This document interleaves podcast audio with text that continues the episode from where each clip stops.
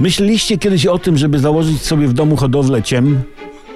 Na przykład barciaka większego.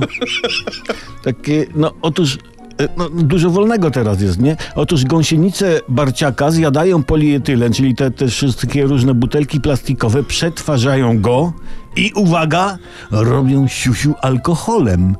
Taka, taka gąsienica to idealna kandydatka na żonę, nie? No, o, o tym barciaku to już było wiadomo od jakiegoś czasu, ale teraz ta informacja obiega internety, gdyż, gdyż trzeba nam w tych ciężkich czasach dobrych wiadomości. Natura, które, która zwykle płata nam figle, na przykład wszystko, co nam smakuje, jest niezdrowe, jakoś barciaka, barciaka, przepraszam, przeoczyła.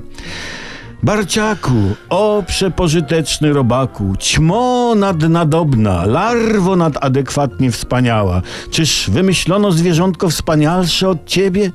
Biegały po ziemi kiedyś dinozaury oraz różne inne stworzenia typu jakiś ptak, jakiś ssak. Te sporo teraz tego na ziemi jest, ale żadne nie sika alkoholem. Jasne, barciak niszczy plastry miody w ulu, produkując miodówkę.